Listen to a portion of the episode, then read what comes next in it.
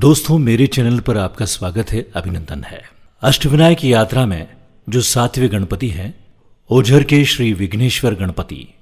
लेआंद्री से ओझर 16 किलोमीटर की दूरी पर स्थित है। अष्टविनायक में सबसे अमीर गणपति के नाम से श्री विघ्नेश्वर को जाना जाता है। श्री की आंखों में माणिक और कपाल पर हीरा है। शिखर और कलश सोने का है। सभी देवों ने मिलकर यहां श्री गणेश जी की स्थापना की थी। प्रचलित कथा अनुसार अभिनंदन नाम के राजा ने इंद्रपत के लिए यज्ञ शुरू किया। ये बात जब इंद्र को पता चली तो उन्होंने यज्ञ में विघ्न डालने के लिए विघ्नासुर को आज्ञा दी। विघ्नासुर सिर्फ अभिनंदन राजा के यज्ञ का नाश करके रुका नहीं, उसने सभी देवों को आह्वान किया। देवों ने इस संकट को पार पाड़ने के लिए श्री विनायक की आराधना की। फिर गजानन ने पाराशर ऋषि के पुत्र होकर यहाँ अवतार लिया और विघ्नेश्वर का इसी जगह पर नाश किया।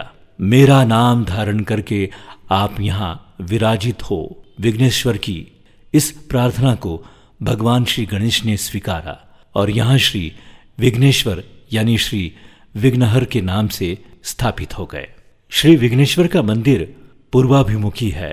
चारों ओर पत्थर का तट है। मंदिर में 2 दीप मालाएं हैं। मंदिर की नक्काशी देखने लायक है। इनकी सूंड बाएं हाथ की ओर है और श्री आसन लगाए बैठे हुए हैं। तो आज की अष्टविनायक की यात्रा में हमने सातवें गणेश ओझर के श्री विघ्नेश्वर के दर्शन किए। अगले भाग में हम दर्शन करेंगे अष्टविनायक यात्रा के 8वें और अंतिम गणेश जी के। ओझर से 97 किलोमीटर की दूरी पर स्थित है रंजन गांव के श्री महागणपति। जय गणेश।